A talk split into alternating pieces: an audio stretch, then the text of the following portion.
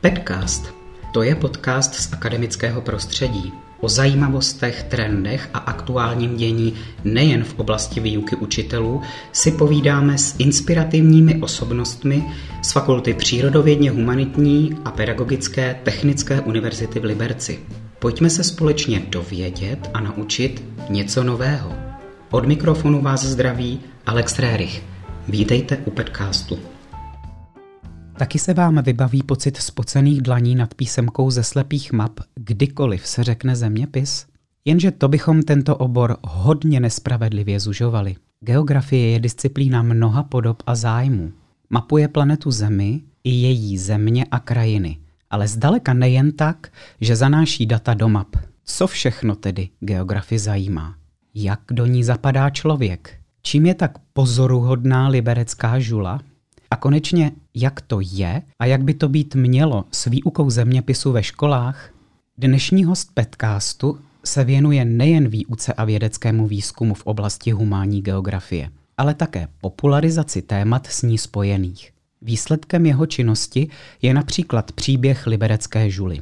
Je jím pan doktor Emil Drápela, zástupce vedoucího katedry geografie Fakulty přírodovědně humanitní a pedagogické Technické univerzity v Liberci. Dobrý den, pane doktore, vítejte v našem podcastu a díky, že jste si na nás udělal čas. Dobrý den. Tak, i když jsem neměl k dispozici váš osobní životopis, tak zejména podle toho, jak mluvíte, jak jsem vás poslouchal, a taky podle faktu, že jste vystudoval Masarykovu univerzitu v Brně, bych si tipl, že jste Brňan, je to tak?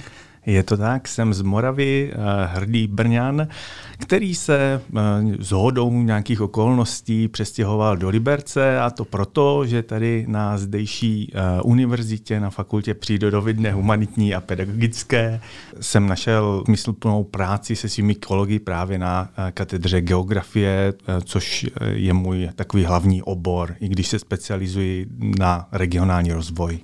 Uhum. A to vám musím položit, tu otázku. Nepřestěhoval jste se tak náhodou trošku do míst, která ve svých odborných pracích definujete jako marginální? Tenhle termín mě totiž hrozně zaujal, když jsem si četl o vaší disertační práci. Tak co to vlastně je marginální oblast a proč je vlastně tak důležité je studovat? No, marginální oblasti, to jsou takové oblasti, které z hlediska lidských činností a z hlediska toho, že byste tam třeba potenciálně bydleli, nejsou příliš atraktivní. No a řekněme, že v České republice je to takový protipol nějakých jádrových oblastí, což jsou oblasti právě vyspělé, tam, kde firmy nejvíce lokalizují své ekonomické aktivity, a to v českém kontextu je zejména nebo jsou to zejména um, krajská města a řekněme plus Mladá Boleslav. Takže Liberec tam patří mezi ty... Ano, Liberec tam patří a rozhodně není marginální oblastí, je to právě jedno z těch lokálních center. A pak lze říci, že čím dále je ten daný region od nějakého toho lokálního centra, tím více je takzvaně periferní, jo, je vzdálený, tím pádem některé věci tam jsou hůře dostupné. Ale ne všechny ty periferní regiony jsou regiony marginálními, protože některé dokážou využít nějakých svých výhod, které mají. Třeba zrovna nějaké Krkonoše, představte si třeba Špindlerův Mlýn, tak ten samozřejmě je daleko od nějakých krajských měst. Ale řekněme, že dokáže využít ten svůj potenciál v těch krásných horách k tomu, že rozhodně není nějakou neatraktivní oblastí. Ba naopak, jo? Řekněme, že už až, až příliš atraktivní.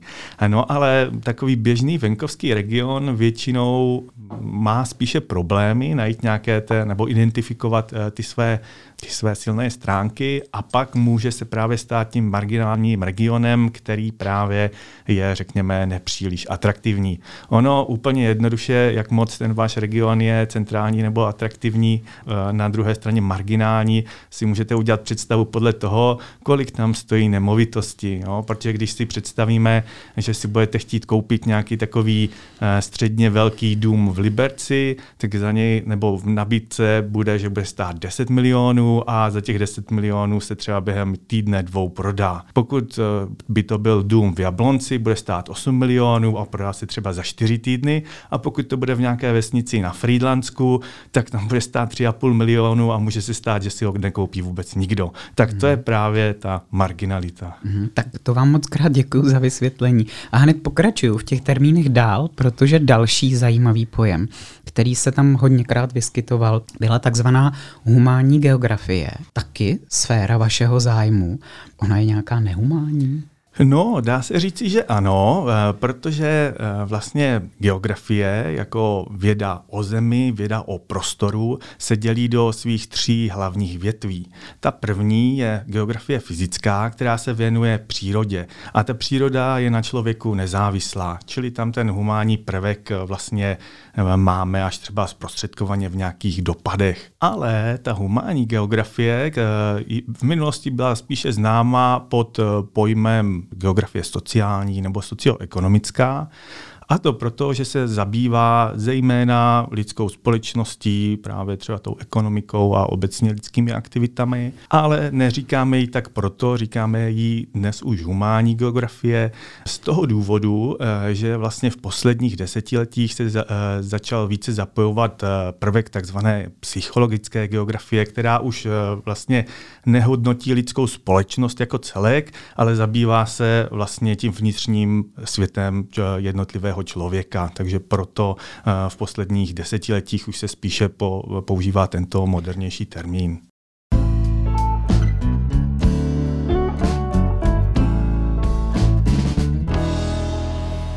Na podcastu se pravidelně podílejí lidi, které nevidíte a neslyšíte, ale bez nichž bychom ho natáčet ani vysílat nemohli. Děkujeme panu děkanovi Janu Pickovi za podporu nápadu na fakultní podcast i cenné redakční konzultace. Paní proděkance Zuzaně Pechové za konzultace, organizaci i stálou podporu podcastu. Jak se geografie zabývá psychologickým vnitřním světem člověka? Geografie hodně se v poslední době začíná uvědomovat, že zkrátka ten vnitřní svět člověka, to, jak vlastně vnímá ten svět okolo sebe, je něco, co je hodně důležité. Že zkrátka ta objektivní realita, kterou my třeba popisujeme nějakými statistickými metodami anebo nějakými geografickými prostorovými metodami, že zkrátka není úplně to, co ten člověk má v hlavě.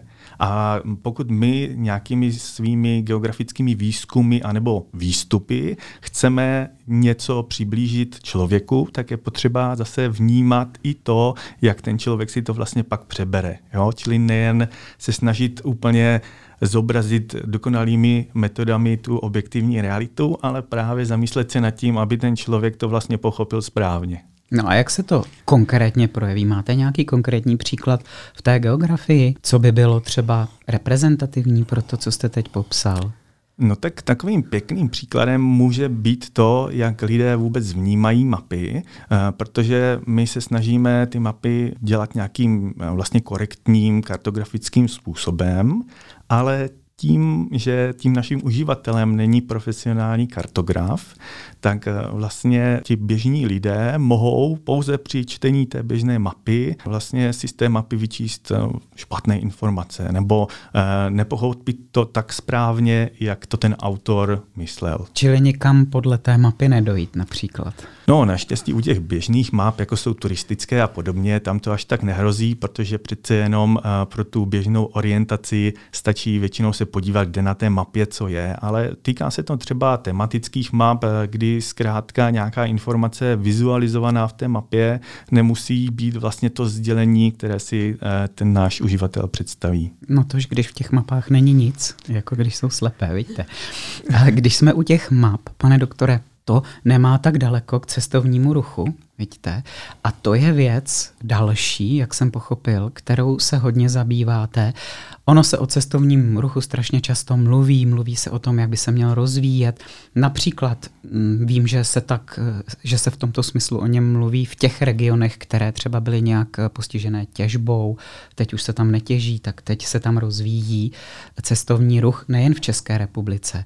Ale vy naopak poukazujete taky na negativní rysy a negativní dopady oblasti cestovního ruchu. Takže jak to s tím vlastně je? No, cestovní ruch obecně je samozřejmě fenomén, který těm regionům, kde probíhá, přináší nějaký ekonomický benefit. Takže ano, je to pozitivní efekt nebo pozitivní fenomén, ale může se s ním pojít i řada různých negativ. No a celkem pozoruhodné zrovna v českém kontextu je to, že i když, řekněme, většina venkovských regionů má nějaký potenciál pro cestovní ruch, tak ne úplně dobře ho většina těch regionů využívá. Jenom málo nebo menšina z nich dokáže se toho potenciálu natolik chytit, aby vlastně na tom cestovním ruchu, neříkám, že zbohatla, ale minimálně vytvořila dostatek nějakých pracovních míst a podobně.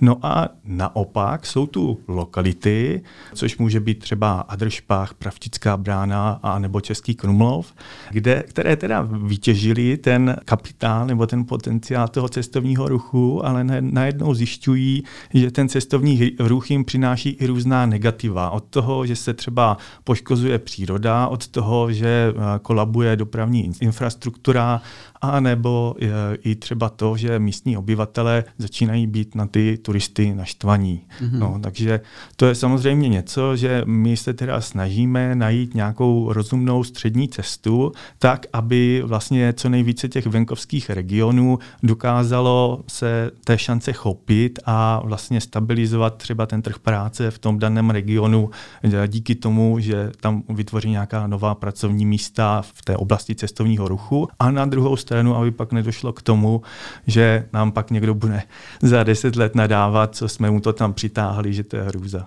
Čili jde vlastně o jistou udržitelnost, jestli tomu dobře rozumím. Přesně tak. Rovnováhu.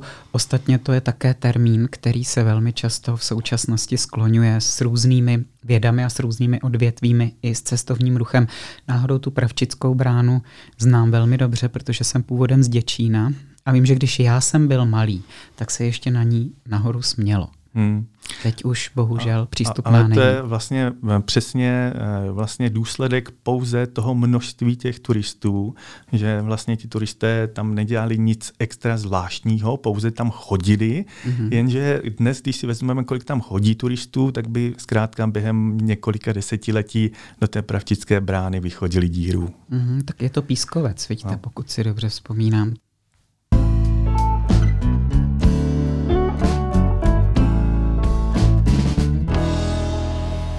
V podcastu se pravidelně podílejí lidi, které nevidíte a neslyšíte, ale bez nichž bychom ho natáčet ani vysílat nemohli. Děkujeme panu kolegovi Vilému Valkounovi za hudební a zvukovou postprodukci a tajemnici fakulty paní Ivaně Cvrčkové za finanční správu podcastu. A to mě přivádí k další otázce. Máte rád žulu? Mám rád všechny možné kameny, nejen žulu. Ale to je vlastně jedna z věcí, která mě tady na Liberci celkem zaujala, protože ono je to takový regionální produkt, liberecká žula. Jo? Když se řekne Jablonec nad Nisou, tak každému asi napadne bižuterie, jo? Když se řekne Třeboň, tak kapr a podobně. No a když se řekne Liberec, tak víceméně co jiného než liberecká žula je, řekněme, proslulá minimálně v tom středoevropském měřítku. To je také důvod, proč se na to ptám. Nejen proto, že je liberecká žula tak proslulá, ale hlavně proto, že jste se tím s kolegy na katedře zabývali a vytvořili i takovou stezku naučnou, kde se jde po stopách různých produktů anebo děl vybudovaných z té žuly. A taky existuje publikace, která se jmenuje přímo Příběh liberecké žuly. Je to tak? No, jde vlastně o takovou virtuální naučnou stezku, což si můžete představit, jako že jdete, procházíte se městem, čili Libercem, jeho hezkou částí s mnoha vilkami a přehradou, a jdete podle nějaké mapy, kterou máte buď vytištěnou, anebo ve svém mobilu, nebo v tabletu, a vždycky popojdete na nějaké stanoviště, které je tam jasně vyznačeno, a tam si můžete pustit video a přečíst si případně něco něco k tomu danému tématu. S tím, že my jsme se to snažili pojmout s kolegy takovým popularizačním způsobem, takže nemělo by to být něco extra akademického a snažili jsme se to geologické téma, což geologie zrovna nepatří třeba mezi oblíbeným tématům nebo oblíbeným předmětům na základní škole, tak snažili jsme se ho jednak jako populárně uchopit a pak taky jako zprostředkovat, jak ta geologie je hrozně důležitá pro všechny další věci. Jednak samozřejmě to propojení s geografií, kdy ta geologie nám tady vlastně ovlivňuje třeba klima a srážky, takže to, to rčení, že v Liberci buď prší, sněží nebo jdete do kopce, tak to není nic jiného než konstatování místní geologie. Mm-hmm. Jo? Já a, jsem, musím se přiznat, no, že jsem ta videa viděl všechny ty zastávky a potvrdit to, co jste říkal, že to teda není žádná echt odborná věc, která by nikoho nebavila. A velice mě pobavilo, že váš pan kolega Zágrošek tam chodí s tím kladívkem, aby ukázal na důležitost té geologie a také on ji vysvětluje velmi často a vy zase vysvětlujete okolnosti vzniku těch různých památných míst. Ale řekněte mi, co je na té liberecké žule tak zvláštního? Já to teda asi vím, ale naši posluchači to určitě nevědí. No tak zvláštního. Je to vlastně druh žuly, který se od takové té běžné žuly poměrně výrazně odlišuje i na první pohled. Jo, když se řekne žula, tak když máte nějaký obrázek v učebnici a podobně, tak to bude nějaká taková bílošedá hornina, hodně jemně zrnitá, ze které si představíte takovou tu běžnou kostku v jiném městě než té Liberci, protože tady většinou máme tu naši libereckou. Zatímco ta liberecká žula je mnohem více hrubozrná a převládá tam růžová barva, což je barva těch draselných živců, které jsou třeba i v té běžné žule, ale není jich tam tolik a nemají tak velké krystaly. Takže už tímto na první pohled vidíte, že prostě růžová není úplně obvyklá barva žuly a takovou zajímavostí může být, že právě růžová žula, nemáme ji samozřejmě jenom tady v Liberci, ale třeba podobná je i v Egyptě, kdy vlastně asuánská červená žula, tak se jí říká, tak byla vůbec nejdražším kamenem, který vlastně faraonové používali na ty své stavby. Ono teda nebylo to tím, že ta těžba toho kamene by byla nějak extra drahá, jo, nejsou to žádné diamanty, mm-hmm. ale tehdy ty náklady byly vlastně zejména dopravní, protože ty obrovské žulové bloky dopravit po Nilu bylo zkrátka nákladné. Ale stálo jim to za to, že zkrátka takový pěkný růžový kámen si z toho vnitrozemí, řekněme, dopravili dovážili až na ta pyramidová pole. Ale to, že to bylo drahé, tomu rozumím. Představte si, že by to dopravovali z Liberce, to by bylo ještě dražší. Bylo tam něco při tom natáčení, při vzniku téhleté, téhleté stezky a téhleté publikace, co vás osobně zaskočilo, překvapilo, co jste fakt nečekal v souvislosti s žulou, s tím, co se k ní váže? No, v souvislosti s žulou asi ani moc ne, spíše mě zaskočilo osobně, jak moc jiné je třeba přednášet před studenty a přednášet před kamerou, kterou máte metr od sebe. Takže tam jsem si rozhodně nebyl příliš jistý a trošku to nejspíš je vidět, ale zase berte, že nejsme zkrátka profesionální moderátoři a jde spíš o to, že o to sdělení, co tou stezkou chceme říci. No a to by mě taky zajímalo. Měli jste předem plán, kdo bude publikem tohodle třeba konkrétně videoprojektu? No tak naším záměrem bylo, aby ta stezka byla využitelná jednak ve výuce, čili tam tím hlavním publikem by teda měli být žáci, řekněme, druhého stupně základní školy, kde té geologie je nejvíc, ale aby to byli třeba i běžní návštěvníci Liberce, pro které ta stezka je jednou z možností, co vlastně v našem městě vidět. Protože zase z pohledu eh, geografa studujícího cestovní ruch, tak největším vlastně takovým negativem toho turismu v Liberci je, že tady ti turisté, ti návštěvníci jsou příliš krátce. Že to tady to město prostě proběhnou a pak nenechají tu tolik peněz, kolik by měli a pak rychle jedou zase někam jinam. Takže doufáme, že třeba ty dvě hodinky navíc díky té stezce by si tady mohli dát. Lze to spojit samozřejmě s návštěvou třeba Severočeského muzea, mm-hmm. galerie nebo zoo a podobně. Tak z toho pohledu tím uživatelem jsou jako běžní návštěvníci a třeba rodiny s dětmi mm-hmm. a podobně. Mm-hmm.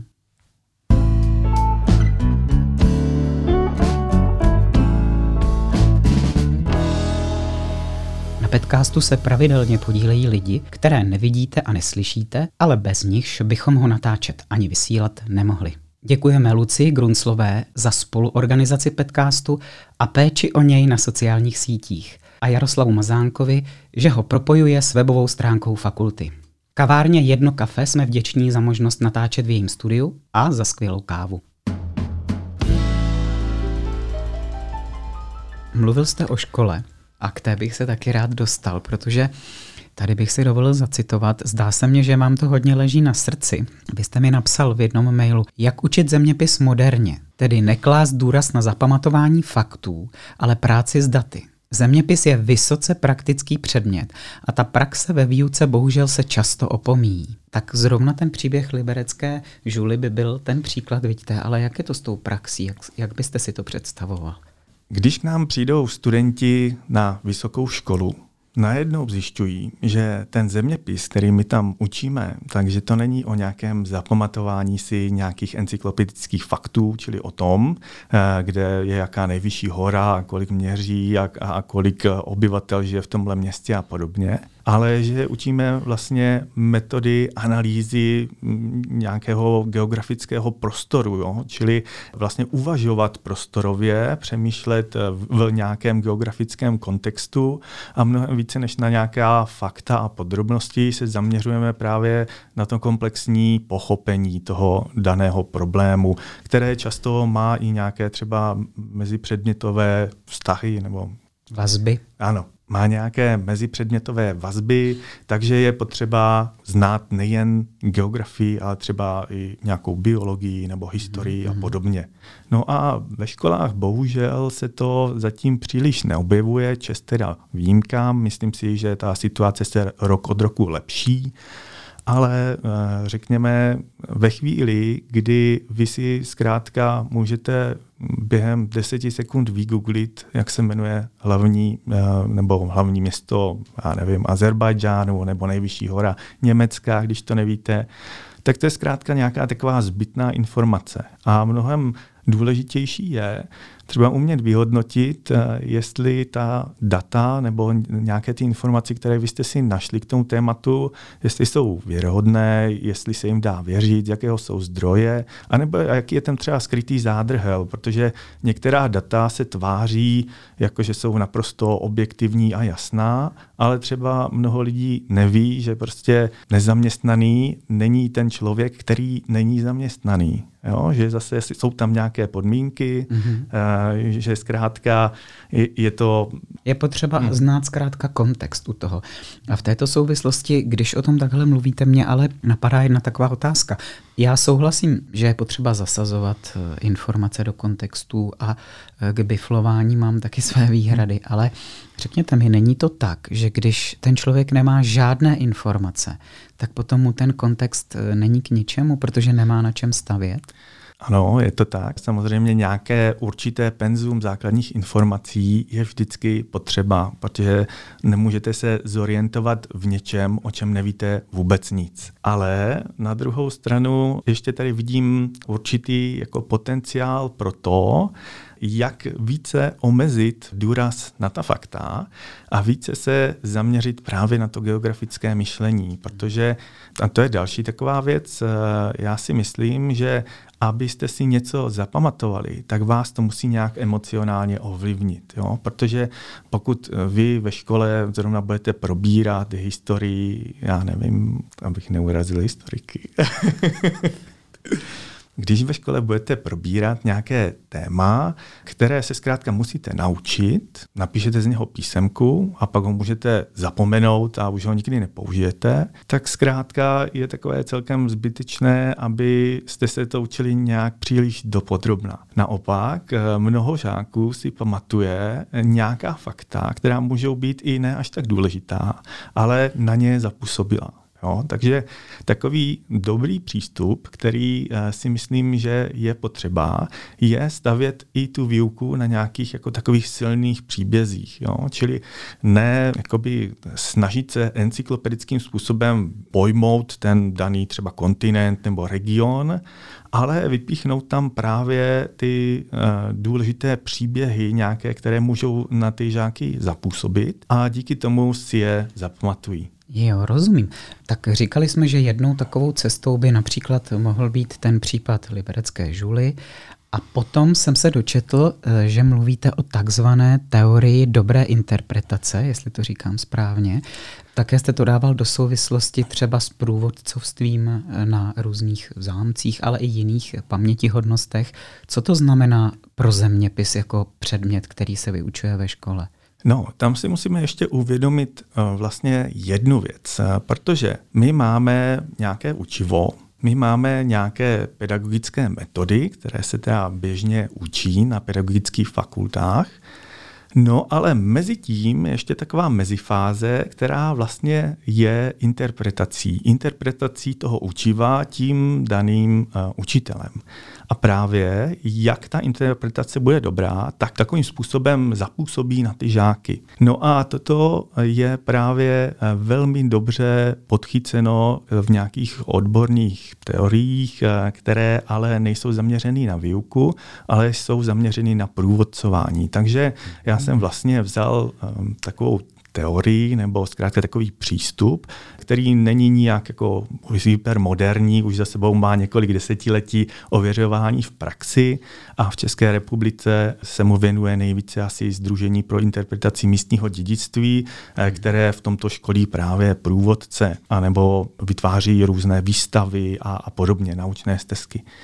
No a já si myslím, že tento prvek je velmi důležitý naučit i ty naše uh, studenty, mm-hmm. protože nejde jenom o to, aby vlastně používali nějaké výukové metody, jenom, ale aby dokázali zaujmout. A ono se to dá naučit. Samozřejmě máte nějaké uspávače hadů, kteří by se raději neměli dávat na nějakou pedagogickou dráhu. Na druhé straně můžete mít nějaké choleriky a podobně. Ale většina těch našich běžných studentů se stává pedagogy, myslím si, že jim to celkem jde, ale neustále se mohou nějakým způsobem zlepšovat. A tady myslím si, že ta te, nebo aplikace té teorie dobré interpretace do školství, že je právě jednou z možností, jak si ti studenti můžou uvědomit, jak vlastně zaujmout, jak dělat tu výuku zábavnou a zajímavou. Čili místo výuky by stavěli stezku. Takovou. No ani ne, stavili stezku, ale stali se vlastně takovými průvodci, průvodci těch žáků v tom učivu. Naším dnešním průvodcem po podcastu byl pan doktor Emil Drápela. Moc vám děkuji, pane doktore, že jste přišel. Není zač. A víc geografie, chcete-li zeměpisu, se do dnešního podcastu nevejde. Vám, milí posluchači, děkuji, že jste s námi byli i tentokrát. Věřím, že jste si v podcastu zase něco zajímavého našli a naučili se v něm. Další host a další díl přibudou zase za měsíc. Do té doby můžete sledovat naši fakultu na sociálních sítích a webu a mít se skvěle. Třeba při cestách za geografickými pozoruhodnostmi Liberecka. Za celý tým podcastu se loučí Alex Rerich.